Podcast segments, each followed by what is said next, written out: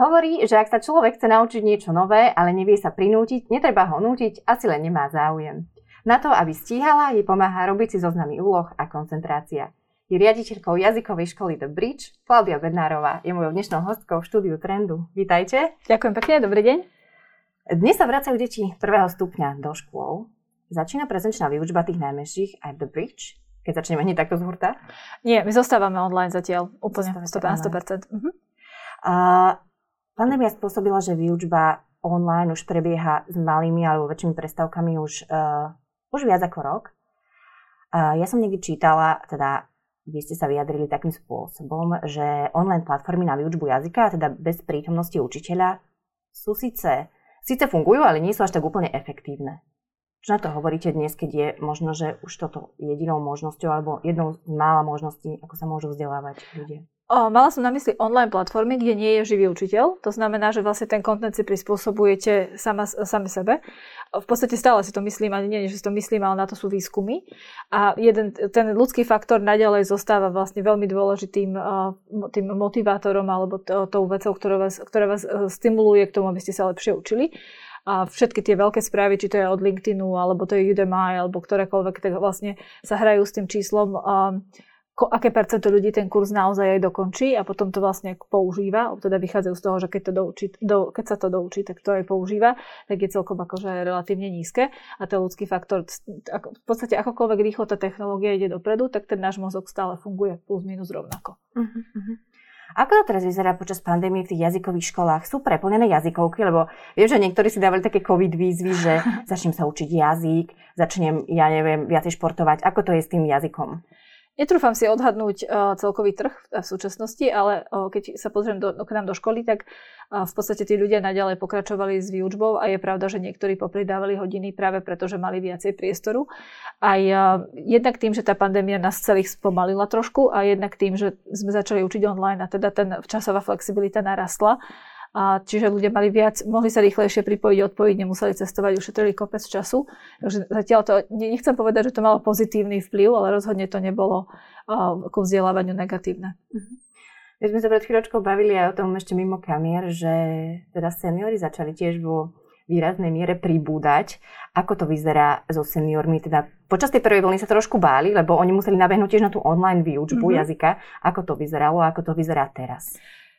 Ja si, ja si myslím, že v tej prvej vlne vyhodnotili, že tak chvíľu počkajú a potom sa od septembra sa stretneme naspäť v laviciach, ale keď v septembri videli, že teda naspäť do lavic sa nevraciame, tak, eh, tak sa začal ten záujem aj medzi seniormi vlastne stúpať a skúšali sme robiť takú prvú, prvú vlnu, takú, taký zácvik pre nich, aby vedeli sa a naučili sa používať aj Zoom, aby to pre nich nebolo nové. No a tam sa prihlásilo 100 ľudí, ktorí si to vyskúšali a z nich 40 chodí eh, do kurzu vlastne od septembra ešte stále, takže úplne v pohode podľa mňa nabehli. Mhm. Výučba jazyka je dnes benefitom ešte v rôznych, v rôznych firmách, aj sa to prezentuje ako mm-hmm. benefit uh, aj pri ponuke prác. Je to ešte dneska lákavé pre, pre zamestnancov? Ja si myslím, že jazyk ani nie je benefit. Ja si myslím, mm-hmm. že vzdelávanie ako také by malo byť investíciou firmy do svojho vlastného rastu a do rastu tých ľudí, a teda v druhom kroku do rastu firmy. A benefit je podľa mňa, že masáž, alebo, alebo niečo, čo, kde proste prídete a je vám dobre. A vy keď prídete na ten kurz, tak reálne musíte ešte niečo robiť a nie málo na to, aby ste tú zručnosť získali. Takže ja si myslím, že firmy, ktoré sa na to pozerajú ako na benefit, z veľkej časti uh, nechcem povedať, že vyhadzujú peniaze von oknom, pretože neviem, ako to vzdelávanie prebieha, ale nie je to podľa mňa dobré nastavenie. Uh-huh. Prečo to podľa vás potom tie firmy robia? Nestačí im tá úroveň jazyka, ktorú zamestnanci majú, napríklad nejakého študijného pobytu v škole, alebo ja mám pocit, že dneska už každý hovorí nejakou úrovňou tej angličtiny, tak prečo tie firmy potrebujú doladiť tú angličtinu, alebo akýkoľvek cudzí jazyk? Mm-hmm. No ja úprimne povedané si myslím, že uh, tá angličtina na Slovensku nie je v dobrom, uh, v dobrom stave, mhm. respektíve možno, t- uh, jak tá doba ide rýchlejšie a svet sa globalizuje a tá angličtina je stále viac a viac nutná nielen preto, aby sme komunikovali, ale preto povedzme, aby sme sa učili. Vy ste sa na začiatku pýtali na tie vzdelávacie platformy. V podstate, či to je Linda alebo, alebo Udemy, tieto veľké platformy nahradzajú učebnice, napríklad u nás v škole, hej. Dávajú vám k dispozícii content, ktorý je aktuálny, je, máte ho v mobile, máte ho v, kdekoľvek ho potrebujete pri sebe, viete si veľmi rýchlo dohľadať a doštudovať veci. To znamená, že zrýchlilo to vzdelávanie, ale všetko je v angličtine. Hej? Že v podstate, ak pracujete na marketingu alebo a, a potrebujete si naštudovať nové uh, facebookové fičúry, tak rýchlejšie to urobíte v angličtine, ako kým vám to niekto preloží do slovenčiny. Čiže schopnosť fungovať v angličtine a vzdelávať sa v angličtine je nepochybná konkurenčná výhoda. Je to v podstate... Um, ak nemáte ten jazyk naozaj dobrý, ak tak akože sa dohodnete nejakým spôsobom, tak v podstate sfiltrujete svoje schopnosti cez zlý jazyk. Hej? Tak keby ste po mhm. slovensky poriadne nevedeli, tak je to to isté, hej? že v podstate ten, ten svet sa posunul dopredu a už nestačí si vedieť vypýtať kávu na letisku. Jasné. Okrem angličtiny je ešte nejaký jazyk, ktorý teraz uh, prichádza do popredia? Uh, tak Európska únia, teda nasledujúca stratégia je, aby sme hovorili aspoň dvomi, tromi jazykmi. Ideálne sú to jazyky krajín, ktoré nás, ktorými susedíme. A my sa špecializujeme na angličtinu, veľmi málo máme iné jazyky. A tá, z môjho pohľadu tá angličtina je lingva franca toho 21. storočia a to sa nezmení bez ohľadu na Brexit, na všetko. V podstate všetky, všetky tie uh, to vzdelávanie, tie nové informácie, 60% internetu je v angličtine, čiže čokoľvek chcete googliť, tak vy v angličtine vygooglite najrychlejšie. Pre porovnanie len 0,01 je v slovenčine. Uh-huh. Takže...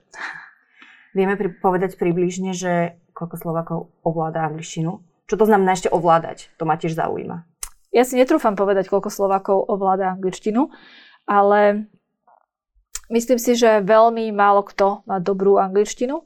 A pod dobrou angličtinou si predstavujem, že ten jazyk nie je vašim limitom. Uh-huh. Že dokážete byť sám sebou, alebo teda sama sebou, či už v práci, alebo aj v súkromnom živote. Ak prídem na, na stretnutie, tak viem rovnako tých ľudí motivovať a inšpirovať. Tá moja prezentácia je rovnako pútavá, ako by bola v Slovenčine. Samozrejme do toho vstupujú moje komunikačné zručnosti ako človeka, ale že nie tá angličtina nefiltruje tie moje schopnosti a nerozriedi ich, hej? Uh-huh. ale práve naopak, že dokáže v nich byť o, úplne v pohode taká, aká som počuť na Slovákov, že sú Slováci, keď hovoria po anglicky? Ako na ktorých, akože nemáme nejaký zásadný akcent. Mm. A ani to v podstate už nie je také dôležité, ako to kedysi bolo. Sme si mysleli, že hovoriť uh, Oxford English je nevyhnutné. A nie je dvo- pokiaľ tá výslovnosť nevstupuje do významu, hej, to znamená, že vyjadrujeme sa jasne, zrozumiteľne, tak nie je, uh, to, nie je to žiadnou prekážkou. Oveľa väčším problémom je, ak niekto nehovorí gramaticky správne a vlastne chvíľu vám trvá, kým, kým vy, vydedikujete, čo to vlastne chcel povedať. Hej. A je veľmi ťažké, keď napríklad niekto má prezentáciu a robí gramatické chyby, veľmi ťažké je sa sústrediť na obsah, keď tá forma vám vadí, či už vedome alebo podvedome v závislosti od toho, ako veľmi zlá je tá angličtina. Ale tu najviac podľa mňa pomáha predstaviť si, že by tam pred vami stal človek, ktorý nerozpráva poriadne po slovensky. Uh-huh, uh-huh, Takže rozumiete, čo hovorí, Jasne. ale neporiadne hovorí, hej, že je to rušivé proste a, a zbytočne to tých ľudí oberá o tie príležitosti, ktoré by mohli mať. Vy ste začínali ako lektorka a mm-hmm. dnes ste riaditeľkou jazykovej školy. To sa vám uh, za koľko rokov podarilo toto? to bolo veľmi jednoduché, pretože uh, riaditeľkou jazykovej školy, keď si ju založíte, sa stanete hneď. uh,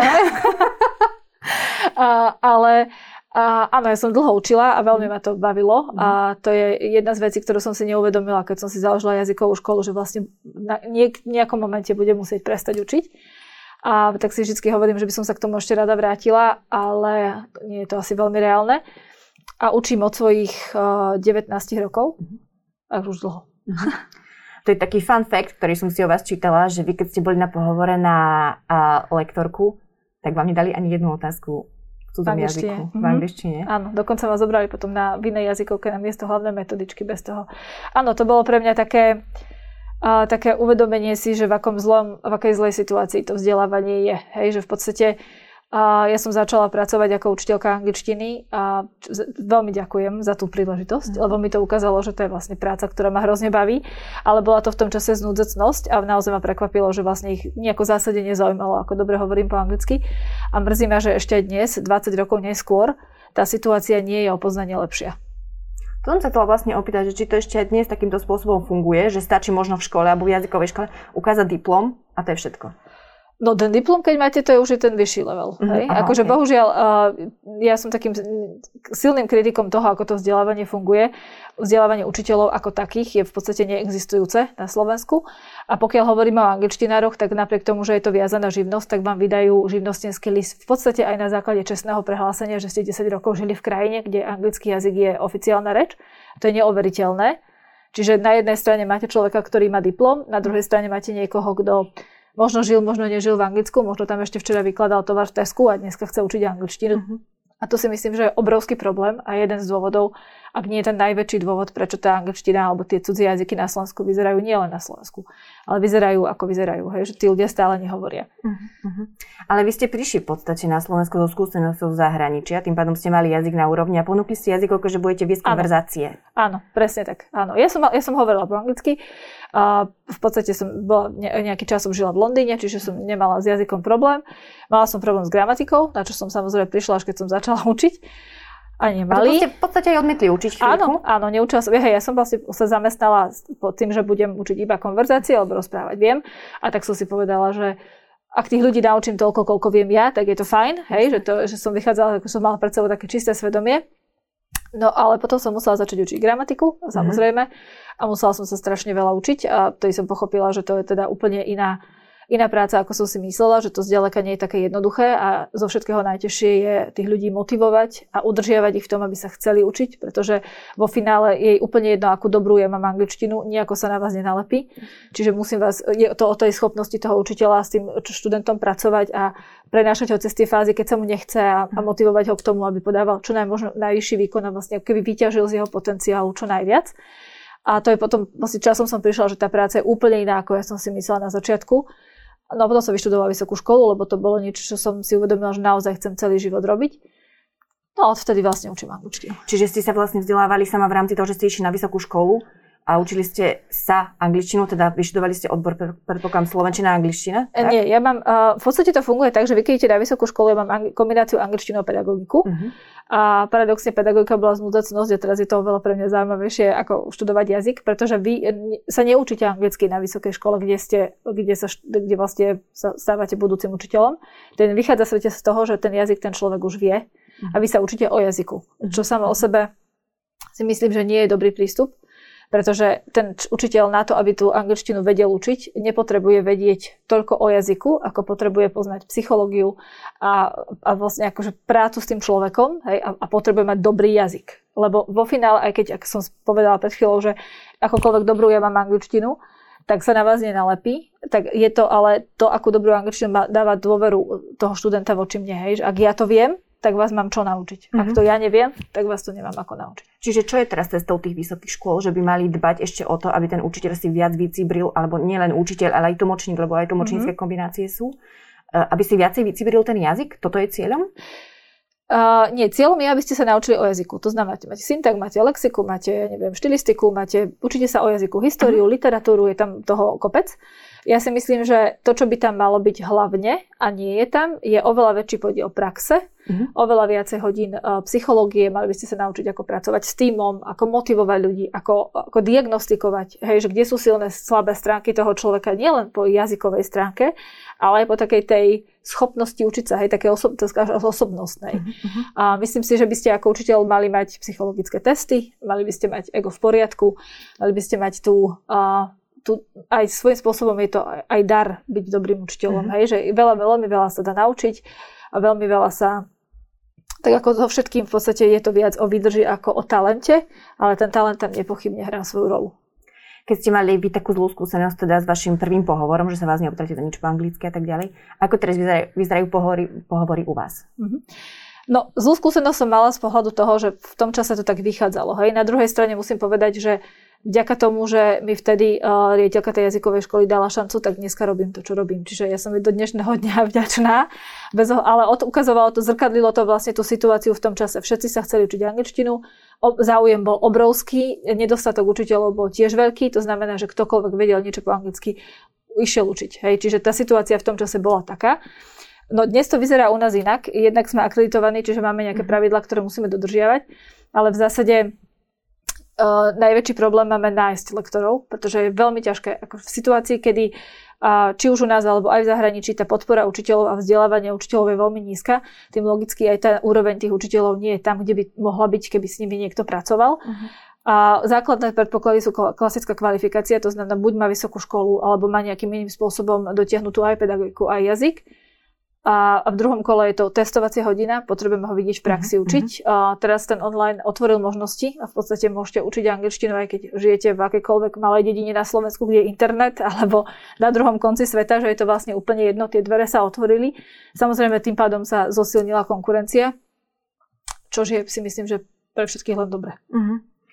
Vravili ste, že zamestnanci sa hľadajú veľmi ťažko. Uh-huh. Koľko ich máte aktuálne? 140 lektorov. Uh-huh. Čím ich motivujete? Motivujete ich aj platom? Je to dôležité motivovať platom? Ja si myslím, že plat je v tej maslovej hierarchii taká bazálna vec. Hej, mm-hmm. Na to, aby ste mohli sa vzdelávať a mohli uh, sa zamýšľať nad tým, že čo chcem so svojím životom robiť alebo kam sa chcem kariérne posúvať, tak potrebujete mať ten pocit, že máte zaplatené svoje účty. Hej? Že ak sa každý mesiac riešite, či budete mať na nájom, tak tú energiu na to, aby ste sa vzdelávali a zamýšľali sa nad nejakými vzletnými vecami mm-hmm. nemáte. Čiže to si myslím, že učiteľov je obrovský problém, pretože to, naozaj to platové podhodnotenie je, je extrémne. Ak sa bavíme, že či by mali učiteľom zvyšovať platy o 5 alebo 10 no o 50, tak nie o 100. Hej? Mm-hmm. Keby som chcela byť úplne, že tí učiteľia by mali zarábať inak, aby to bolo povolanie, ktoré priťahuje tých najlepších. Pretože učiteľia sú tí, ktorí formujú tú spoločnosť, akokoľvek kliše to znie, tak je to na konci dňa, to je tak. Mm-hmm. Hej? Čiže ja si myslím, že tie platy sú absolútne nevyhnutným základom k tomu, aby ste vôbec s tým týmom mohli pracovať. No a v tom našom biznise je to náročné, pretože väčšina tých lektorov pracuje na živnosť tá e, stabilita je veľmi nízka hej, a tým pádom samozrejme to priťahuje ľudí, ktorí naozaj že to veľmi chcú robiť napriek všetkým tým zlým podmienkam, alebo to priťahuje ľudí, ktorí si nič lepšie nenašli. A to je veľmi, veľmi zlá situácia na to, aby ste našli kvalitných zamestnancov. Okrem platu, čím ešte treba motivovať toho zamestnanca? Nám sa ukazuje, my sme teraz robili taký prieskum po tom roku medzi našimi lektormi a veľmi ma prekvapilo, veľmi príjemne ma prekvapilo, že pre nich bolo e, celoživotné vzdelávanie ako najvyššia hodnota a, a vlastne mhm. akože to, čo, to, čo ich drží e, v škole. Hej, že to bolo pre mňa, že, že wow. tak a to bolo naozaj veľmi príjemné. A keď sme sa o tom bavili, tak vlastne prirodzene chcete, keď vás niečo baví robiť, tak chcete pracovať s ľuďmi, ktorí sú, ktorých to rovnako baví, ktorí sú dobrí, s ktorých sa môžete mm-hmm. učiť, s ktorými sa o tom môžete rozprávať, s ktorými tráviť čas vlastne je takou niekde medzi tým, že je to váš súkromný čas a pracovný čas. Hej? Čiže vytvárať to prostredie pre tých ľudí, v ktorom takýchto ľudí môžu stretávať, majú takých kolegov, majú takých mentorov, majú sa koho spýtať, uh, je, je to, čo, keby, ako to povedal kedysi Jobs, hej, že Ačkoví ľudia priťahujú Ačkových ľudí, že toto je, pre mňa toto je veľmi dôležité, aby ten tým proste fungoval týmto spôsobom, aby priťahoval tých ľudí, ktorí chcú tú prácu robiť dobre. Jasné. Keď sa ešte vrátim k vašim začiatkom, vy ste založili The Bridge v 2010, pravdu mám? Uh, začali sme v 2009, ale v 2010 sme začali normálne fungovať, áno. A vy ste ešte dva roky predtým, alebo cca dva roky riešili takú tú byrokraciu a pre, prenájom priestorov a tak ďalej. Hovorí ste aj o tom, že ten prvý priestor, ktorý ste si prenajali, bol nad váš finančný limit. Je toto dobrý vstup do, do biznisu? No. uh, v podstate to bola príležitosť. My sme začínali e, v 2009, sme začali, nejakým spôsobom začínali. Prvé priestory sme sa úplne netrafili, tam sa nám nepodarilo dostať ani povolenie, to sme úplne podcenili. Potom sme sa presťahovali prvýkrát, tie priestory takisto neboli vyhovujúce. No, keďže bola v tom čase kríza, čo my sme nejakým spôsobom neriešili, pretože keďže my sme vtedy začínali a o, o biznise sme sa vedeli vlastne nič. Tú hospodárskú krízu myslíte 2008? 2009, 2009 presne a pre nás to bolo akože žiadny rozdiel, lebo my sme mhm. predtým v biznise nefungovali, čiže sme stále nerozumeli, čo také hrozné sa deje. A spätne sa na to pozeráme samozrejme inak. No a my sa tým pádom sme dostali možnosť presťahovať sa do centra mesta, ktoré sa začalo vyprázdňovať, tak ako bohužiaľ aj teraz. Uh-huh. A, a dostali sme vlastne možnosť si prenajať priestory, ktoré boli ďaleko nad náš finančný limit. Na druhej strane to bola šanca ktorá, ktorú by sme e, nebyť tej finančnej krízy v tom čase nedostali. Takže sme si povedali, že to riskneme a že pôjdeme do toho a teda sme tam už viac ako 10 rokov a tešíme sa. Mm-hmm. Máme svoje priestory radi a je to priestor, ktorý je veľmi inšpiratívny a tým, ako je koncipovaný, tak dáva možnosť sa presne tomu týmu stretávať a, a fungovať v takom komunitnom spôsobe. S koľkými zamestnancami ste začínali vtedy? O, boli sme len dve. boli sme len dve a robili sme vlastne všetko. Ja, Miška Vrábová a aj sme učili, aj sme, aj sme robili administratívu, aj sme vystavovali faktúry, všetko. Lebo to som sa chcela vlastne opýtať, či vám ešte ostali peniaze na ďalších zamestnancov, ale tým, že ste boli iba dve, tak si to nejakým spôsobom Nemali asi sme nepotrebovali. peniaze, nie. nie. Akože ja si myslím, že e, to nebolo to e, samozrejme ľahké, ale na druhej strane to bolo dobré, pretože e, tým, že my sme nemali žiadne peniaze, tak vás to nutí rozmýšľať mm-hmm. oveľa viac, aj kreatívnejšie, aj všetko. Lebo proste, a keď tie peniaze máte, tak tie veci idú ako keby ľahšie, ale zároveň, keďže my sme nemali so, s biznisom vôbec žiadne skúsenosti, a, tak nás to uchránilo od toho, aby sme tie peniaze minuli zlým spôsobom. Uh-huh. Hej? Čiže ja si myslím, že lebo potom, keď sme aj nejak peniaze zarobili, tak v tom začiatku sa nám veľmi často stalo, že sme ich minuli nezmyselne. Hej? Uh-huh. Že sa nám zdalo, že zdalo sa nám, že marketing je dôležitý, potom sa nám zdalo, že to je dôležité. A v podstate bez toho by sme mali nastavené nejaké kontrolné procesy, čo v tom čase sme netušili, že nejaké by sme mali mať, tak tie peniaze sme minuli spôsobom, akým dnes by som to už neurobila. Čiže to, že sme ich nemali a že sme ich mali málo, nás uchránilo pred tým, aby sme ich minuli zbytočne. A čo je napokon dôležité, čo ste zistili? Najdôležitejšie, v podstate to, celé to trvá strašne uh, dlhý čas, že veľmi sa to nedá nafúknuť, pretože najdôležitejšie sú tí lektory a tá práca v tej triede. Ej, že v podstate, keď sme začali mať prvých učiteľov, tak sme si uvedomili, že je jedno, ako dobre ja viem učiť angličtinu, pokiaľ tí moji učitelia to nerobia rovnako dobre, tak eh, v podstate tam ne, ne, neviem, ako keby nerobím rozdiel oproti na jazykovke. Čiže pre nás bolo veľmi dlho nám trvalo, kým sme si vypracovali ten tým, kým sme si nastavili pravidlá, kým sme si nastavili systém kontroly kvality, kým sme si nastavili uh, hiring proces, kým sme si, a všetky tieto veci nám trvali hrozne dlho. Aj preto, že sme si to vlastne učili, uh, že sme sa to nemali od koho tu na Slovensku naučiť. A začali sme potom uh, úzšie spolupracovať s takou Európskou asociáciou jazykových škôl, a to nám pomohlo veľmi, veľmi veľa. Uh-huh. Bolo to náročné, ale bolo to veľmi užitočné. Keď sa pozrieme na študentov, ktorí boli vtedy a na študentov, ktorí sú dnes, je dnes ten študent náročnejší? Vyžaduje viacej od tej jazykovej školy napríklad? Dobrá otázka. To, uh, neviem to úplne posúdiť, keďže neprichádzam do kontaktu so študentami na tom prvom kontakte. A v čom je rozdiel, že napríklad my keď sme začínali, tak bolo náročné presvedčiť tých študentov, že sa musia na začiatku otestovať, aby, oni, aby sme my zistili, čo vlastne oni vedia a na čom stávať a ako to, ako to ťahať ďalej. Dnes to nie je absolútne žiadny problém. V mhm. podstate dnes ten systém funguje tak, že ak sa ten človek neotestuje, tak tá kolegyňa ho neskontaktuje. Hej? Že ak nemá záujem sa otestovať a ne, vlastne nedá nám tie informácie k dispozícii, tak vychádzame z toho, že teda asi sa nechce tú angličtinu až tak veľmi učiť. Hej? Uh-huh. A tým pádom sa nám darí mať napríklad študentov, ktorí chcú na sebe pracovať, a je to obrovský, je to veľmi dôležité, pretože ak sa prihlásite na angličtinu a ste v skupine 8, a z toho 6 ľudí sa v podstate veľmi nechce učiť, uh-huh. tak tá tým, tá, ten tým funguje úplne inak, ako keď sa stretnete u 8 a u 8 sa chcete učiť. Jasné. Hej, že vtedy tá dynamika toho, toho vzdelávania je úplne iná a je to veľmi dôležité, aby tam boli ľudia, ktorí sa učiť chcú. Lebo ten učiteľ akokoľvek je dobrý, tak zázraky na počkanie robiť nevie. Hej? Uh-huh. Potrebuje pracovať s ľuďmi, ktorí chcú. Jasné. Keď sa ešte vrátime k tej pandemickej situácii, spomínala som, že deti sú už doma s predstavkami viac ako rok zahraničné vlády pristúpili úplne inak k štúdiu a nechali teda, ponechali teda na školách prezenčnú výučbu. Na Slovensku to je trochu inak. Kritizujete Slovensko za tento postoj? Ja si myslím, že sme nezvládli testovanie a tak ako sme ho nezvládli vo všeobecnosti, tak sme ho nezvládli ani v školách. A moja sestra vedie základnú školu a uh-huh. sme sa o tom nedávno bavili a práve je rozdiel napríklad u nás nesmiete ako škola testovať, pretože to je odber biologického materiálu a tak ďalej. Môžete iba zorganizovať to testovanie a poslať tie vzorky niekam a prídu vám výsledky, ale výsledky vám prídu do dvoch dní. To znamená, že v momente, keď vám prídu výsledky, už tie testy nie sú aktuálne. Čiže toto, toto sme podľa mňa nezvládli úplne a myslím si, že otázka ani nestojí, že či by deti mali chodiť do školy alebo nemali chodiť do školy. Otázka stojí, ako zabezpečiť, že keď tie deti budú chodiť do školy, zostanú zdravé uh-huh. a nespôsobia nám tretiu vlnu pandémie. Jasné. Bude podľa vás vidno tento rok e, v prestávke od normálneho štúdia na tých žiakoch a na ich možno vedomostiach? Lebo hovorí sa, že tá efektivita na Slovensku a tá komplexnosť toho štúdia nie je až taká úplne kvalitná a dobrá. Bude to tento rok naruší podľa vás nejaký, možno aj ten dobrý smer, ktorý to školstvo už začínalo mať?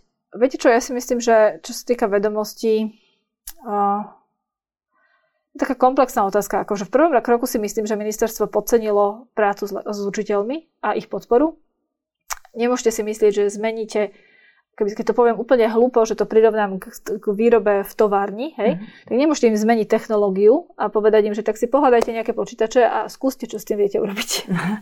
Toto Lebo nie, to sa reálne stalo. Presne. A to nie je prístup, to je podľa mňa, to je také zrkadlo pre to ministerstvo, uh, že ako ďalej ani o tom nemá veľmi význam hovoriť. Hej, že mhm. ak ten učiteľ nedostal technológiu, nedostal školenie, nedostal proste materiály k dispozícii, že sa zmenila, mo- mohli spraviť to, že mesiac počkáme a mesiac sa zameriame na učiteľov a potom spustíme tú, tú výučbu. Hej, že mohol, mohli dva mesiace dať pauzu tým deťom uh-huh, minulý uh-huh. rok a pracovať na tom, aby tá výučba, keď sa spustí, tak sa spustí poriadne. Hej.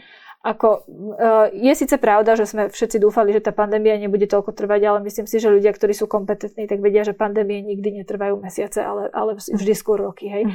Čiže z tohto pohľadu si myslím, že tamto ministerstvo podcenilo a od toho sa to potom odvíja, pretože tie vedomosti dneska nie sú až také dôležité v zmysle, že tie detská ich majú v telefóne, hej, že v mhm. podstate nikdy, v živote, nikdy v histórii nebola situácia, kedy sa dostanete k informácii tak rýchlo ako teraz.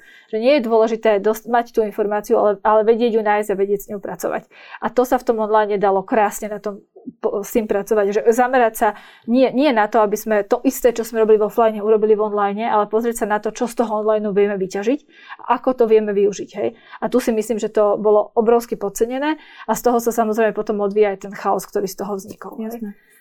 Realita je v podstate taká, že učitelia aj tí starší najmä, ktorí už boli v dôchodkovom veku, naučili sa pracovať na Zoome, majú počítače, zaobstarali si všelijaké, proste začali byť schopní reálne. Mm-hmm. Uh, nepomohla tá pandémia práve tomu, že sme sa sami nejakým spôsobom zdigitalizovali a nevieme ako.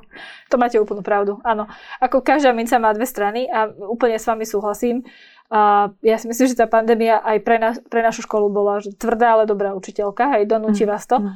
Samozrejme áno. A ja akože myslím si, že na to, ako sa to celkovo zvládlo, aj keď je veľmi ťažké posúdiť, že ako sa to zvládlo, lebo otázka je, že čo vidíte cez sociálne siete alebo to, čo je viditeľné, a to, čo je pod tým. Hej, že koľko z toho, čo je reálne sa učilo, z toho online, ktorý prebiehal, koľko z toho bolo naozaj dobrého. Hej, mm.